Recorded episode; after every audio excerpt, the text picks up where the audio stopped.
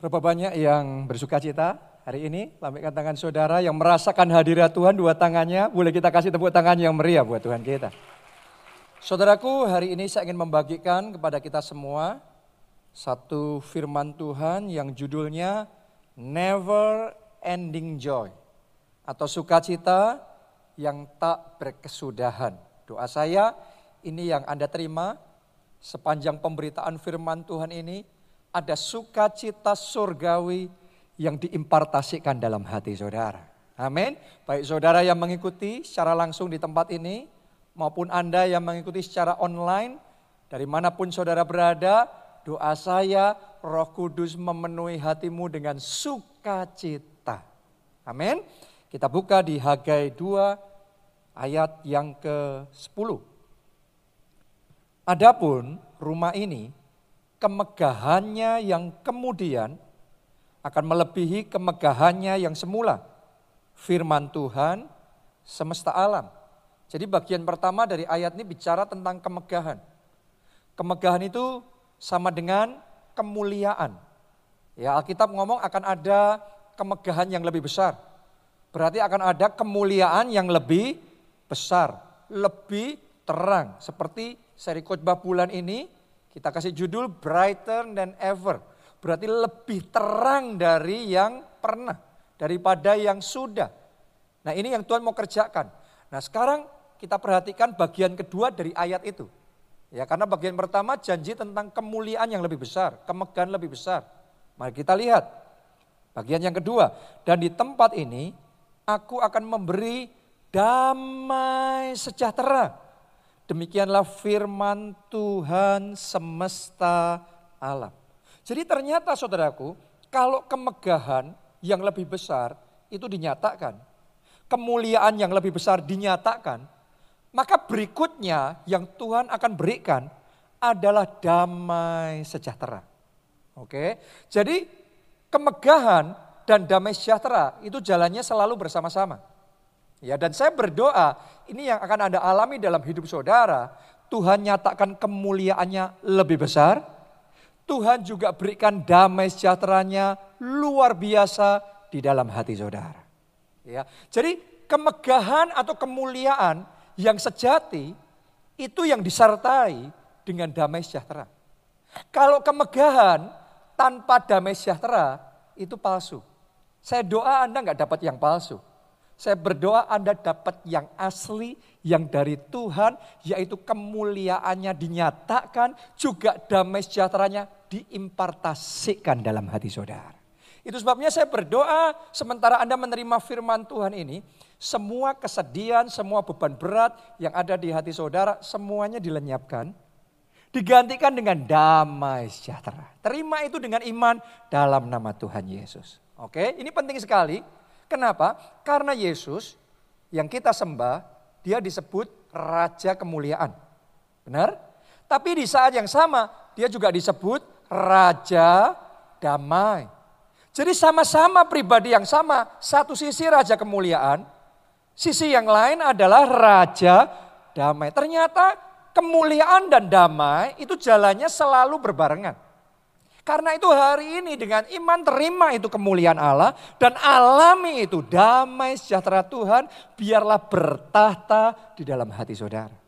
Dan yang lebih luar biasa lagi, kalau saudara dapat damai yang dari Tuhan, maka saudara sepupunya ikut datang. saudara sepupu dari damai sejahtera apa? Sukacita. Doa saya saat ini juga hati saudara penuh dengan damai, sejahtera, sekaligus sukacita ilahi melimpah dalam hidup saudara. Never ending joy, sukacita yang tak berkesudahan. Dan itu yang saya percaya saat ini kita di bulan Desember dalam suasana Natal, sesaat lagi kita juga akan merayakan Natal. Ya, biasanya di bulan seperti ini kita akan sering mendengar ucapan selamat Natal. Dalam bahasa Inggrisnya ucapan itu Merry Christmas. Tahukah saudara Merry Christmas ya itu artinya kalau Christmas Natal. Merry itu artinya riang gembira, penuh suka cita. Jadi ketika seseorang ngomong sama saudara Merry Christmas, Sebenarnya dia sedang mendeklarasikan secara profetik dalam hidupmu, biarlah Natalmu jadi Natal yang merry. Jadi Natal yang riang gembira. Jadi Natal yang penuh sukacita. Doa saya Desember ini adalah Desember yang penuh dengan sukacita, kebahagiaan, dan riang gembira di dalam hati saudara. Kasih tepuk tangannya boleh yang paling meriah buat Tuhan. Amin. Jadi itu yang yang Tuhan mau kerjakan dalam hidup kita, yaitu melalui Natal ini, Tuhan mau memberikan sukacita. Tapi Anda harus sadar juga, di sisi yang lain, iblis itu berusaha untuk merusak sukacita kita. Iblis itu berusaha untuk mencuri sukacita kita. Jadi dua sisi ini saling tarik menarik. Dan hal yang kayak gini sudah terjadi sejak Natal yang pertama, 2000 tahun yang lalu. Ketika Yesus Kristus turun ke dunia, dia turun ke dunia untuk apa? Memberikan sukacita. Makanya itu kabar gembira. Ya, kabar sukacita. Tapi di sisi yang lain, iblis gak tinggal diam. Dia berusaha untuk merusak sukacita. Makanya dia bangkitkan Raja Herodes yang melakukan pembunuhan massal, bayi-bayi umur 2 tahun ke bawah dibunuhin semua dengan tujuan untuk merusak sukacita. Kenapa? Karena itu pekerjaan iblis. Iblis Alkitab ngomong ya, iblis itu pekerjaannya adalah mencuri, membunuh dan membinasakan supaya sukacitamu hilang. Oke, bisa jadi saat ini iblis juga melakukan hal yang sama di dalam hidup saudara. Dia berusaha membinasakan visi dan impian dalam hidupmu. Dia berusaha untuk mengkandaskan pengharapan saudara. Apa yang Anda rindu-rindukan, dia berusaha halang-halangi Tujuan semuanya itu adalah untuk merampas sukacita dalam hati saudara. Sehingga ketika engkau melalui Natal ini, yang engkau alami hambar. Yang engkau alami hampa di dalam hati saudara. Tapi saya mau ngomong, saya punya berita baik buat saudara. Iblis boleh berusaha sekeras-kerasnya. Tapi rencana Tuhan tetap jalan dalam hidup saudara. Melalui firman Tuhan hari ini sukacita surgawi. Tuhan akan impartasikan, Tuhan akan pulihkan, Tuhan akan bangkitkan dalam hati saudara. Hati saudara tidak akan hambar, tapi hati saudara akan jadi hati yang penuh sukacita. Natal saudara akan jadi Natal yang merry, riang gembira, penuh dengan sukacita. Amin. Karena itu mari kita baca janji Tuhan ini di Yeremia 31 ayat 12, 13, 16, dan 17. Saya bacakan. Ini yang akan Tuhan kerjakan dalam hidup saudara. Jadi kalau Anda percaya aminkan ini, oke? Okay? Mereka akan datang bersorak-sorak di atas bukit Sion. Muka mereka, saya berdoa ini muka setiap orang di tempat ini, akan berseri-seri karena kebajikan Tuhan. Wow, saya berdoa mukanya nggak masam lagi. Mulai saat ini muka masam, raut wajah sedih dihilangkan dari wajah saudara. Diganti dengan kemuliaan Allah. Mulai hari ini mukamu berseri-seri, wajahmu penuh kemuliaan. Sekalipun ketutupan masker. Sekalipun ada facialnya, tetap ada sinar kemuliaan Tuhan yang memancar dalam hidup saudara. Kenapa? Karena ada kebajikan Tuhan.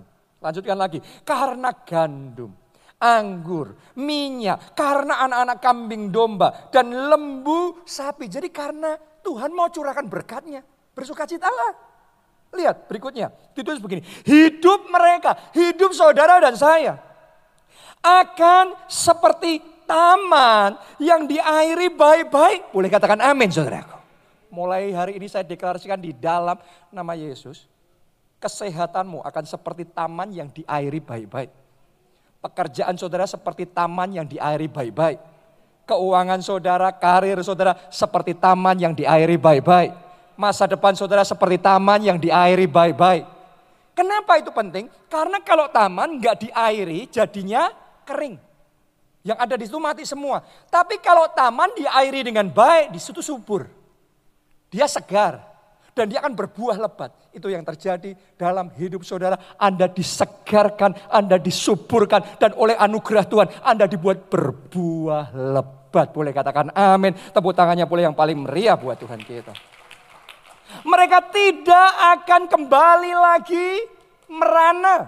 Ayat 13. Pada waktu itu anak-anak darah akan bersukaria, menari, beramai-ramai. Orang-orang muda dan orang-orang tua akan bergembira. Aku akan mengubah perkabungan mereka menjadi kegirangan. Akan menghibur mereka dan menyukakan mereka sesudah apa? Kedukaan mereka. Ada nggak di antara saudara di sini yang sedang merasa kedukaan?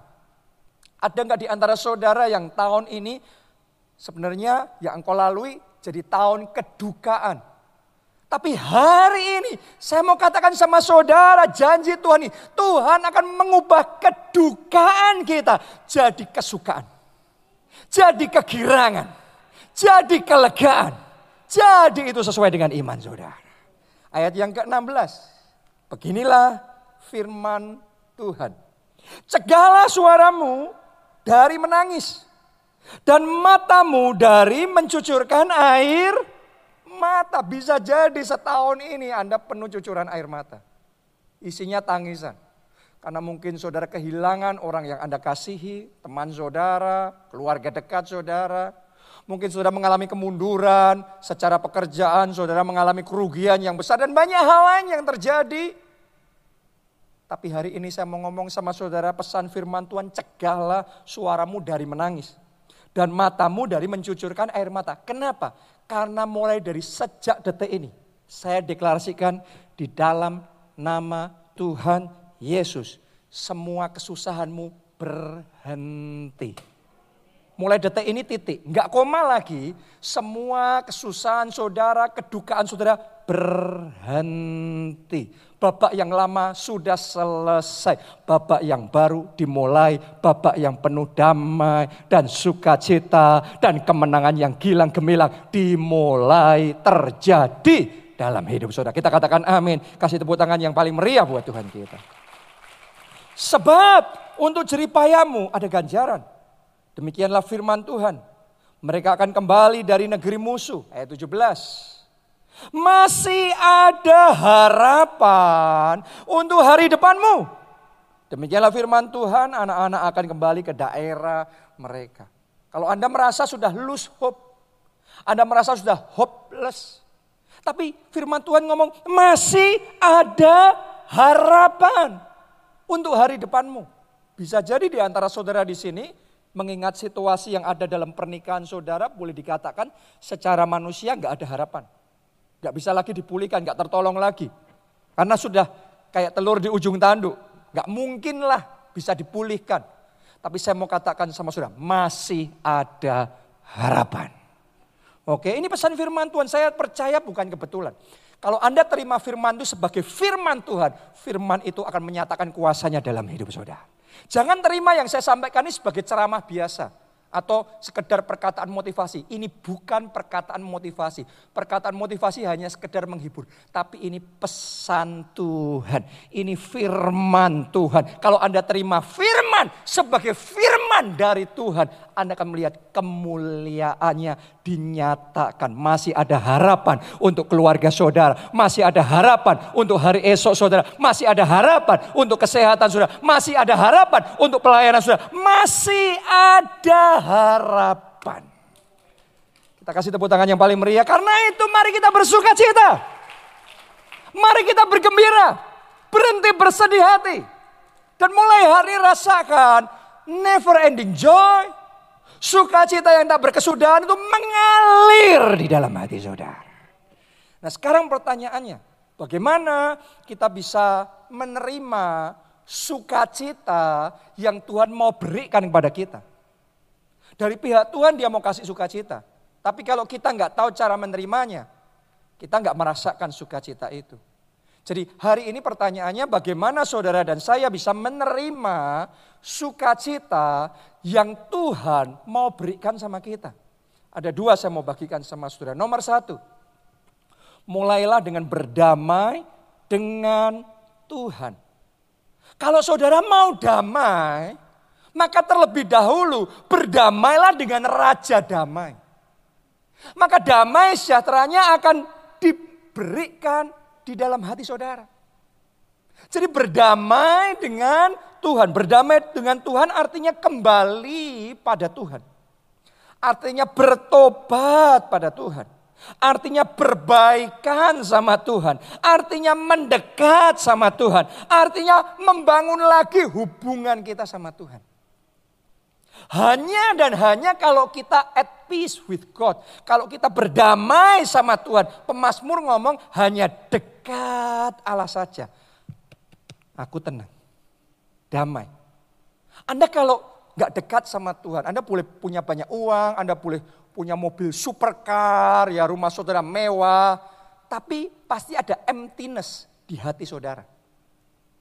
Ya, jadi hari ini saya aja sudah berdamai dengan Tuhan. Karena berdamai dengan Tuhan itu yang menggaransi damai sejahtera Allah bertahta di dalam hati kita. Kalau kita nggak berdamai, kalau hubungan kita renggang, apalagi kalau rusak hubungan kita sama Tuhan, susah untuk damai sejahtera Allah itu kita rasakan di dalam hati kita. Itu yang dialami oleh Raja Saul. Raja Saul ini seorang raja, tentunya dia kaya, betul apa tidak? Dia terkenal, dia jabatannya tinggi, dia punya kuasa yang besar. Dia punya banyak bodyguard, tentara-tentara yang memastikan keselamatannya siang dan malam. Tapi nggak ada damai di hatinya. Kenapa? Karena hubungannya sama Tuhan rusak. Awalnya dia raja yang diurapi, dia dipilih, dia diberkati, dan Tuhan pakai dia luar biasa. Tapi sampai di satu titik hidupnya mulai melenceng. Dia mulai banyak melanggar firman Tuhan. Hubungannya sama Tuhan mulai renggang. Sampai akhirnya rusak. Begitu hubungannya sama Tuhan rusak, Alkitab mencatat bahasanya Alkitab begini. Roh Tuhan undur daripadanya. Jadi tadinya roh Tuhan ada atasnya. Roh Tuhan bertahta dalam hidupnya. Tapi waktu hubungannya sama Tuhan rusak, maka roh Tuhan undur. Sekarang gak ada lagi roh Allah di dalam hidupnya. Begitu roh Tuhan undur karena hubungannya rusak, maka Saul gampang sekali merasa takut, khawatir, stres, depresi. Dengan semua kekayaan, dengan semua kuasa, dengan semua kehebatan yang dia punya, tapi kok gampang kayak gitu. Kenapa? Gak ada damai, gak ada raja damai di dalam hatinya. Roh Tuhan sudah undur, hubungannya sama Tuhan renggang. Kalau saat ini saudara merasakan gampang takut, banyak, banyak khawatir, galau hatimu, sering kali susah tidur. Saya mau ngomong sama saudara, coba mari kita teliti dan evaluasi, jangan-jangan ada sesuatu yang perlu dibereskan dalam hubungan kita sama Tuhan. Jangan-jangan saudara nggak dekat sama Tuhan lagi. Tanpa sadar kita menjauh dari Tuhan. Fokus kita teralihkan. Kita banyak mikirin ini, mikirin itu. Tetapi personal relationship kita, hubungan pribadi kita sama Tuhan nggak kita jaga. Begitu saudara nggak jaga, Anda akan bisa merasakan ada sesuatu yang kurang. Ada sesuatu yang kosong di dalam hati saudara. Jadi hari ini saya ajak saudara untuk meneliti. Dan ambil keputusan berdamai sama Tuhan. Mendekat kembali sama Tuhan. Ketika Anda mendekat kembali. Anda memperbaiki hubungan sama Tuhan. Anda, Anda, Anda punya intimasi. Punya keintiman dengan roh kudus. Maka kedamaian dari Allah akan kembali bertahta di dalam hati saudara. Itu yang dialami oleh Raja Daud. Kita baca ya sekarang. Tadi kan kita ngomongan tentang Saul. Sekarang mari fokus lihat Raja Daud, waktu dia selama dia dekat sama Tuhan, apa pun boleh terjadi. Tapi hatinya tetap damai dan tenang. Ini penting untuk kita pahami karena saya tahu banyak di sini yang sedang menghadapi badai, masalah dalam hidup saudara, dan mulai hari ini akan ada yang berbeda. Menghadapi badainya mungkin sama, tapi hatimu damai dan tenang. Hatimu ada sukacita bersama dengan Tuhan. Ya, mari kita baca Mazmur pasalnya yang ketiga, ayat 1 sampai ayat yang ketujuh. Mazmur Daud ketika ia lari dari Absalom, anaknya. Kenapa? Karena Absalom memberontak sama Daud. Bayangin, Daud itu raja, dikudeta sama anaknya sendiri. Jadi sedang terjadi perebutan kekuasaan. Dan Daud terdesak, dia harus melarikan diri. Artinya waktu itu Daud sedang terdesak. Dia sedang mengalami masalah keluarga, perang sama anaknya, dia kehilangan istananya, dia kehilangan segalanya. Saya mau tanya sama saudara, masalahnya besar apa kecil? Ini masalah nggak main-main nih. Belum tentu masalah kita lebih besar. Bisa jadi masalah Daud jauh lebih besar. Jadi dia dalam kondisi yang nggak mudah. Ayat 2. Ya Tuhan, betapa banyaknya lawanku. Banyak orang yang bangkit menyerang aku. Banyak orang yang berkata tentang aku baginya tidak ada pertolongan daripada Allah. Wow. Boleh dikatakan masalahnya bertubi-tubi. Banyak sekali. Dia ngomong banyak sekali. Dan orang-orang ngomong ini nggak bakal ditolong sama Tuhan. Nggak ada mujizat dari Tuhan. Mari kita lihat apa yang Daud katakan. Ayat 6 ya. Kita lompat ke ayat yang ke-6 dan ayat yang ke-7. Daud ngomong begini. Aku membaringkan diri. Lalu apa? Tidur. Saya mau tanya sama saudara. Kemarin malam saudara tidur nyenyak enggak? Dengan semua masalah yang dialami Daud itu pikirannya harusnya berat. Tapi Daud ngomong, di tengah semua masalahnya, aku membaringkan diri lalu tidur. Tidurnya nyenyak, tidurnya tenang, tidurnya indah. Oh ini blessing dari Tuhan. Bisa tidurnya itu berkat dari Tuhan. Saya berdoa karunia tidurnya Tuhan berikan kepada saudara. Amin. Mulai malam hari ini tidak ada lagi malam yang Anda lalui tanpa bisa tidur. Mulai malam ini, bahkan malam ini juga, waktu saudara tidur, Anda tidur nyenyak, mimpi indah, penuh anugerah gerah. Katakan amin. Kasih tepuk tangan yang meriah buat Tuhan kita. Coba Anda bayangin, masalahnya banyak. Tapi dia santai, dia rileks. Dia tidurnya nyak. Kenapa? Sederhana. Karena dia tahu Tuhan ada bersama dengan dia. Makanya Daud kan yang ngomong. Hanya dekat Allah, aku tenang. Daud tahu dia punya tentara, punya ini itu, tapi bukan jaminan. Tapi Tuhan itu jaminan dalam hidupnya. Tuhan jaminan buat hidup saudara. Tuhan jaminan untuk masa depan saudara. Selama hubungan saudara sama Tuhan beres. Anda tenang. Apa pun boleh gonjang ganjing. Pandemi, resesi, krisis, masalah keluarga. Hanya dekat Allah saja. Aku tenang. Ini yang Daud ngomong. Ya, aku membaringkan diri lalu tidur. Aku bangun sebab Tuhan menopang aku. Tuhan menopang saudara. Tuhan menopang saudara. Oh saya perlu yakinkan sekali lagi karena ada beberapa orang yang belum merasa topangan Tuhan. Anda merasa, Anda nggak merasa, tapi sadarilah Tuhan menopang menopang saudara. Bahkan di titik paling rendah pun Tuhan tetap mensustain, menopang saudara. Coba anda renungkan, sepanjang tahun ini pandemi begitu luar biasa. Tapi Anda kan masih hidup sampai sekarang.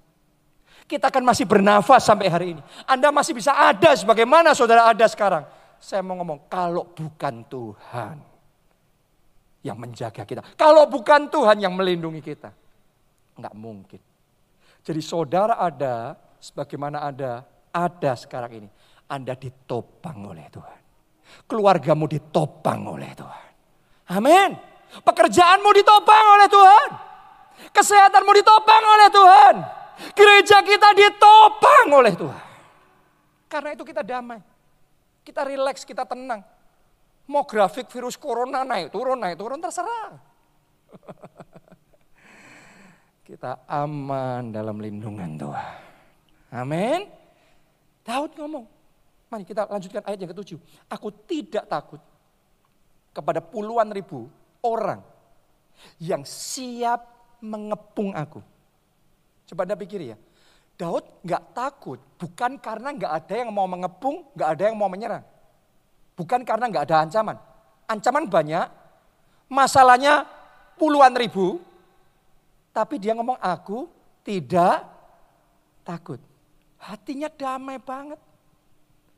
Mulai saat ini kedamaian yang seperti itu. Itu namanya damai sejahtera yang melampaui segala akal. Karena yang masuk akal manusia adalah kalau nggak ada masalah ini, nggak ada masalah itu ya wajar damai. Tapi kalau ngalami puluhan ribu orang mengepung, tapi bisa damai, itu damai surgawi. Doa saya damai surgawi yang sepowerful yang dirasakan Daud. Mulai sekarang bertahta di dalam hati saudara, mengambil alih dan mendominasi hati saudara. Amin. Ini hanya bisa terjadi kalau kita dekat Tuhan. Jadi saya ajak berdamai dengan Tuhan. Yang kedua, kunci merasakan damai dan sukacita yang dari Tuhan adalah kembangkan pola pikir bersukacita. Nah ini penting sekali, karena sukacita itu sangat ditentukan oleh mindset kita, pola pikir kita, lebih daripada dipengaruhi oleh situasi kondisi sekeliling kita. Situasi kondisinya sama, tapi mindsetnya berbeda. Yang satu marah, yang satu sukacita. Pola pikir kita yang menentukan. Jadi saudara kembangkan pola pikir saudara sedemikian rupa sehingga di dalam menghadapi banyak hal dalam hidup saudara, setting hati saudara terus bersukacita. Ada orang yang punya pola pikir yang salah sehingga setting hatinya selalu emosi, selalu jengkel, selalu marah. Tapi ada orang yang mengembangkan pola pikir tertentu sehingga setting hatinya selalu mengucap syukur, selalu happy-happy, selalu bersuka cita. Padahal yang satu bisa saja mengalami masalah lebih lebih lebih berat, tapi bisa lebih happy. Tapi yang satu masalahnya lebih ringan, tapi kayaknya paling berat sedunia. Apa yang membedakan? Mindset kita. Kita harus melatih dan membentuk pola pikir kita sehingga mudah buat kita untuk bersuka cita. Coba suara renungkan. Kenapa kok saya katakan mindset kita menentukan sukacita kita? Contoh nih ya, kalau ada orang yang menjelek-jelekkan saudara, kira-kira kita jengkel enggak? Iya, secara manusia seperti itu, normalnya begitu. Tapi kalau saudara mengembangkan pola pikir yang baru, ya belum tentu Anda akan sejengkel seperti yang sebelumnya. Ya, kalau saudara bisa ngerti orang kalau sukanya jelek-jelekin orang lain, biasanya iri sama orang itu. Kalau ada orang sukanya jelek-jelekin saudara, berarti ada sesuatu dalam hidupmu yang dia lihat sehingga dia itu jelek-jelekin terus. Kalau nggak ada apa pun dalam hidup saudara nggak dianggap, ngapain ngambil waktu jelek-jelekin saudara. Berarti kalau Anda dijelek-jelekan, berarti dia bisa melihat ada favor Tuhan di dalam hidup saudara. Ada berkat Tuhan di dalam hidup saudara. Dan bersyukurlah sama Tuhan. Kenapa? Karena bukan Anda yang iri sama dia, dia yang iri sama saudara. Oke, jadi kali berikutnya ketika dia menjelek-jelekkan saudara, kalau kita ngerti bahwa orang yang menjelek-jelekkan itu sering kali malah iri sama kita, bukannya kita marah, kita jadi kasihan sama dia. Sama-sama dijelek-jelekan, yang satu kita marah, yang satu kita malah kasihan. Sama-sama dijelekan, yang satu kita emosi, yang satu kita mengucap syukur terima kasih Tuhan. Berarti ada favor Tuhan dalam hidup saya. Dan saya tahu di tempat ini orang-orang yang hidupnya ada anugerah Tuhan, ada kasih karunia Tuhan, ada favor dari Tuhan di dalam hidup saudara. Karena itu bersuka citalah. Jadi miliki mindset yang benar. Misalnya saudara di mobil atau di kendaraan saudara sedang mengendarai setir mobil saudara, tiba-tiba ada mobil lain yang potong jalur saudara. Biasanya spontan kita marah dong. Tapi seandainya saudara tahu dia buru-buru kayak gitu, ngebut sampai kayak gitu. Karena dia sedang menuju rumah sakit, orang tuanya dalam kondisi yang sangat kritis di rumah sakit. Kalau Anda tahu kayak gitu jadi marah apa enggak? Enggak, kita malah silahkan, silahkan, saya diduluin enggak apa-apa. Jadi sama-sama dipotong, diduluin. Cara kita berpikir menentukan kita sukacita atau tidak. Anda ngomong sama saya, kan saya nggak tahu dia di apa buru-buru karena apa? Nggak apa-apa, saudara nggak harus tahu. Tapi Anda bisa memelihara sukacita dengan berpikir yang benar. Sehingga Anda nggak rugi. Jangan biarkan iblis mencuri sukacitamu. Pegang kuat-kuat sukacita saudara. Ambil keputusan tetap bersukacita. Jadi di dalam menjalani hidup kita, dalam mengalami menghadapi masalah dan tantangan itu belajar untuk rileks dan menikmati hidup. Belajar untuk menemukan kebahagiaan dalam hal-hal yang sederhana. Ada orang itu hanya bisa happy kalau visi yang besar tergenapi, mujizat besar terus terjadi. Oke, itu hal-hal yang yang indah, yang luar biasa. Tapi nggak perlu nunggu sampai sehebat itu baru bisa happy. Saat ini juga saudara dan saya bisa bersuka cita. Karena kita yang mengajarkan sama kita bersuka citalah senantiasa di dalam Tuhan. Sekali lagi kukatakan apa? Bersuka citalah. Jadi saudara jangan nunggu orang lain membuat saudara bersuka cita. Itu pasif. Itu sukacita paling rendah itu tergantung sama orang lain nunggu do something good sehingga kita feel good sehingga kita bersuka cita. Itu sukacita kelas paling rendah. Tapi saya percaya jemaat keluarga Allah setiap orang yang ada di sini, saudara semua orang-orang pilihan Allah yang hari ini terima karunia khusus dari Tuhan namanya never ending joy, sukacita yang tak berkesudahan. Mulai hari ini yang tak berkesudahan bukan kesedihanmu, bukan kedukaanmu, bukan malapetakamu, tapi mulai hari yang tak berkesudahan sukacitamu, anugerahmu, berkatmu, kemenanganmu, kesaksianmu. Tuhan nyatakan tak habis-habisnya dalam hidup saudara. Tepuk tangannya boleh yang paling meriah buat Tuhan kita. Karena itu belajarlah mengembangkan dan memiliki hati yang gembira. Hati yang gembira itu sering kali juga setting pikiran dan hati kita. Ada orang sudah terbiasa berpikir tertentu dan merasa tertentu. Sehingga setiap pagi dia bangun, walaupun hari itu nggak ada kejadian buruk. Tapi pagi bangun langsung moodnya nggak baik. Sepanjang hari langsung rasanya nggak enak, berat. Pokok hidupnya rasanya berat sekali. Besok ya gitu, besoknya lagi tiap hari kayak gitu. Kenapa? Karena sudah terlatih untuk berpikir sedih. Untuk punya mood yang jelek. Tapi tahukah saudara, sama seperti kita terlatih berpikir negatif dan punya mood yang jelek, saudara juga bisa melatih diri saudara untuk berpikir positif, untuk punya mood yang baik, untuk bersuka cita di dalam hidup saudara. Ambil keputusan bersuka cita. Ada berapa banyak orang yang difonis sama dokter karena dia sakit kanker stadium akhir, jadi dokter ngomong cuma punya waktu enam bulan. Itu sisa waktu dalam hidupnya. Sebagian orang ketika dengar omongan seperti itu langsung drop. Tapi ada segelintir orang yang ketika dengar dokter ngomong gitu pertama kaget juga.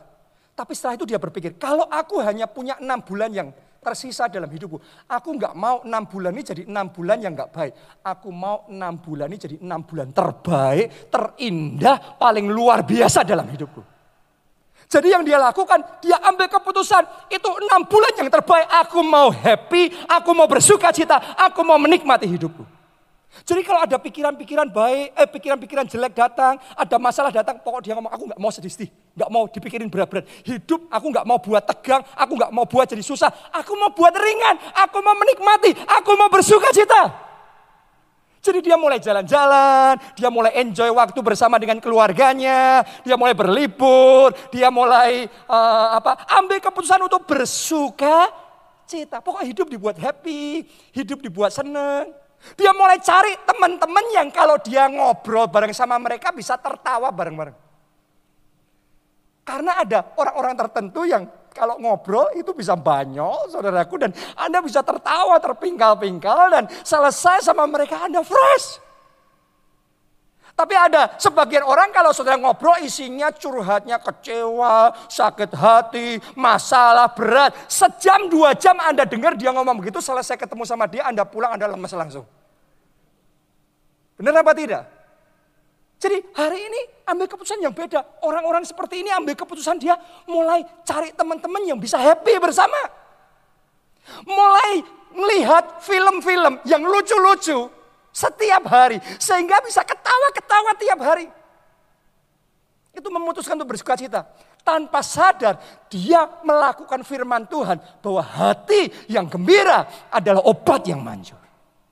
Sekian bulan berlalu, bukan tubuhnya makin kering, bukan makin parah, bukan makin sakit, tapi setiap bulan berlalu, dia makin segar, dia makin sehat, dan ketika dicek, dokter kaget kankernya hilang dan dia sembuh total karena hati yang gembira adalah obat yang manjur.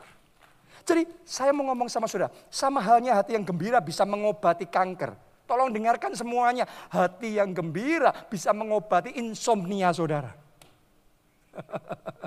hati yang gembira bisa bisa mengobati mah saudara. Hati yang gembira bisa mengobati pernikahan saudara. Keluarga saudara. Oh iya, yes, kenapa tidak? Berapa banyak pernikahan masalah, keluarga masalah. Kenapa? Karena yang suaminya, yang istrinya terbiasa moodnya jelek terus. Pokok moodnya emosi, marah terus. Tapi kalau saudara bisa mempraktekkan firman Tuhan, membangun hati yang gembira, bersuka cita dalam hidup saudara. Kalau suaminya happy, istrinya happy, itu atmosfer di keluarga, di rumah akan berubah. Dan pernikahan bisa segar lagi, keluarga bisa dipulihkan. Hati yang gembira adalah obat yang manjur. Doa saya saat ini juga hati saudara dipenuhi kegembiraan, dipenuhi damai sejahtera dan sukacita yang tak berkesudahan di dalam hidup saudara. Amin. Saya mau bacakan ayat terakhir. Ini janji Tuhan buat kita semua dan saya berdoa Anda aminkan ini dan jadi dalam hidup saudara. Terima ini dengan iman. Di Yesaya pasalnya 48 ayatnya yang ke-18. Sekiranya engkau memperhatikan perintah-perintahku. Maka, ayo ready? Siapa siap terima berkat Tuhan? Siapa mau terima berkat Tuhan? Aminkan ini ya. Di dalam nama Yesus, damai sejahteramu akan seperti sungai yang tidak pernah kering. Dan kebahagiaanmu akan terus berlimpah. Seperti gelombang-gelombang laut yang tidak pernah berhenti. Jadi, jadi, jadi, jadi, jadi dalam hidup saudara. Kita kasih tepuk tangannya boleh yang paling meriah. Amin. Mari bangkit berdiri, bangkit berdiri. Nyanyikan lagu ini bersama. Bless the Lord, oh my soul. Oh, my soul. Worship his holy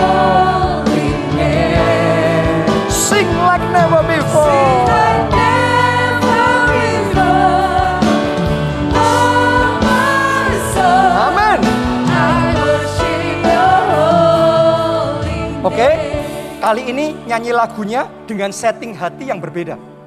Setting hati sukacita. Nyanyi lagunya Bless the Lord bukan Bless the Lord oh my soul. No, Bless the Lord oh my soul kok sedih? Kok lemes? No, no, no, no. Daud ngomongnya begini. Pujilah Tuhan, hai jiwaku. Pujilah Tuhan. Jadi Daud itu memerintahkan jiwanya memuji Tuhan. Hari ini saya ajak sudah nyanyi lagu ini bukan dengan lemes, dengan hati yang penuh luapan sukacita. Are you ready? Bless the Lord, oh my soul. Lambaikan tanganmu. Oh my soul. Amen. Worship His holy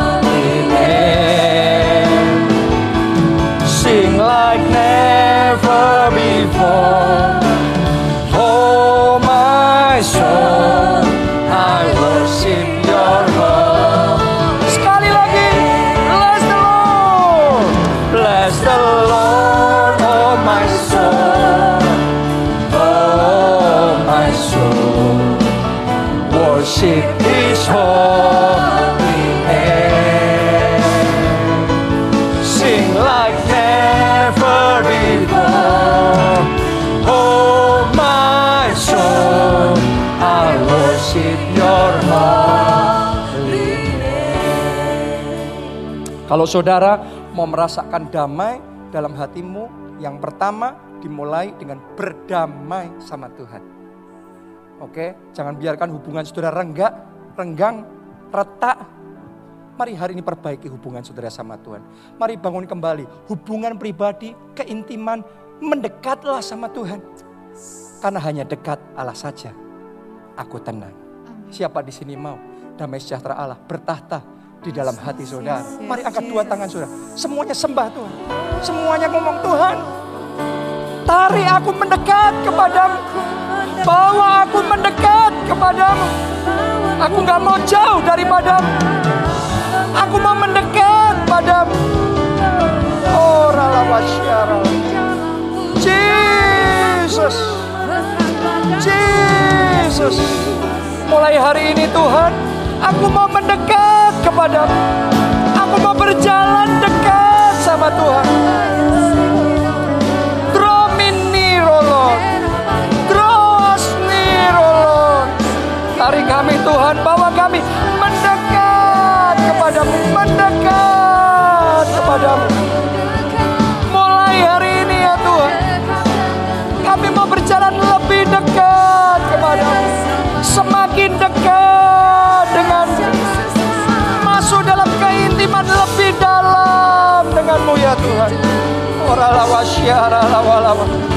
Oh, kami nggak mau jauh Tuhan. Kami nggak mau jauh. Oh, oh Lord. Bawa kami mendekat ya Tuhan.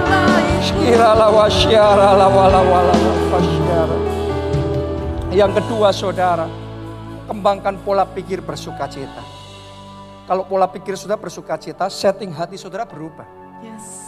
Jangan terbiasa dengan hidup dibuat tegang, berat, sedih, susah. Padahal kejadian buruk yang kau alami itu setahun yang lalu. Tapi kadang-kadang kalau kita nggak hati-hati, nggak jaga hati dengan segala kewaspadaan, kejadiannya setahun yang lalu. Tapi tiap hari kita resapi kesedihan, kesusahan, beban berat. Sampai hidup kita jadi letih, lesu, dan beban berat. Hari ini terima firman Tuhan ini. Bersukacitalah senantiasa di dalam Tuhan. Sekali lagi kukatakan bersukacitalah.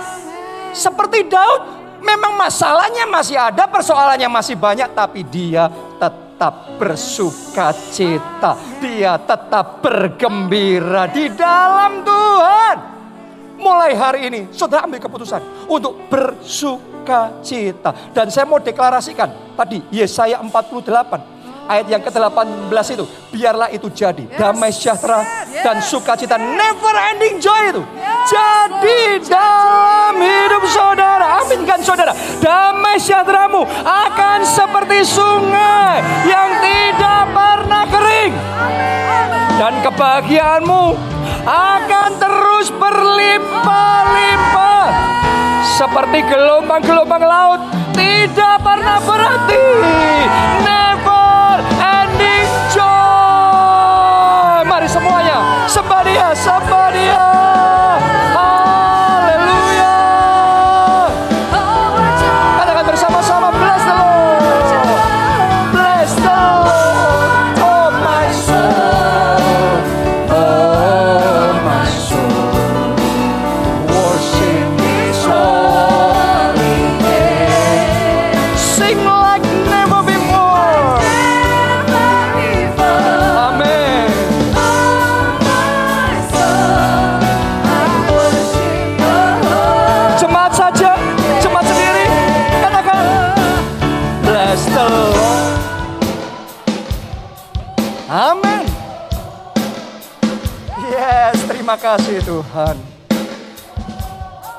Saya ajak semuanya, ayo tepuk tangan bersama-sama.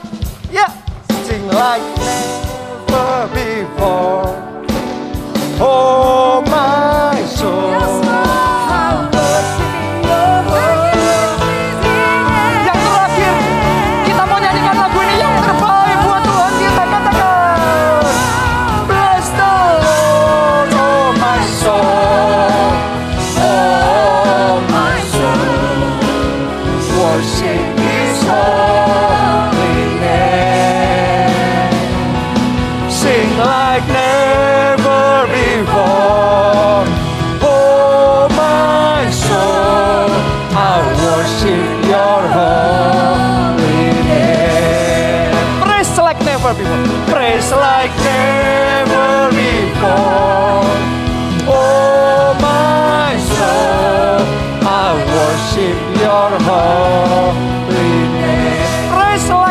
never before. Praise like never before. Oh my soul, I worship your holy name. Hallelujah.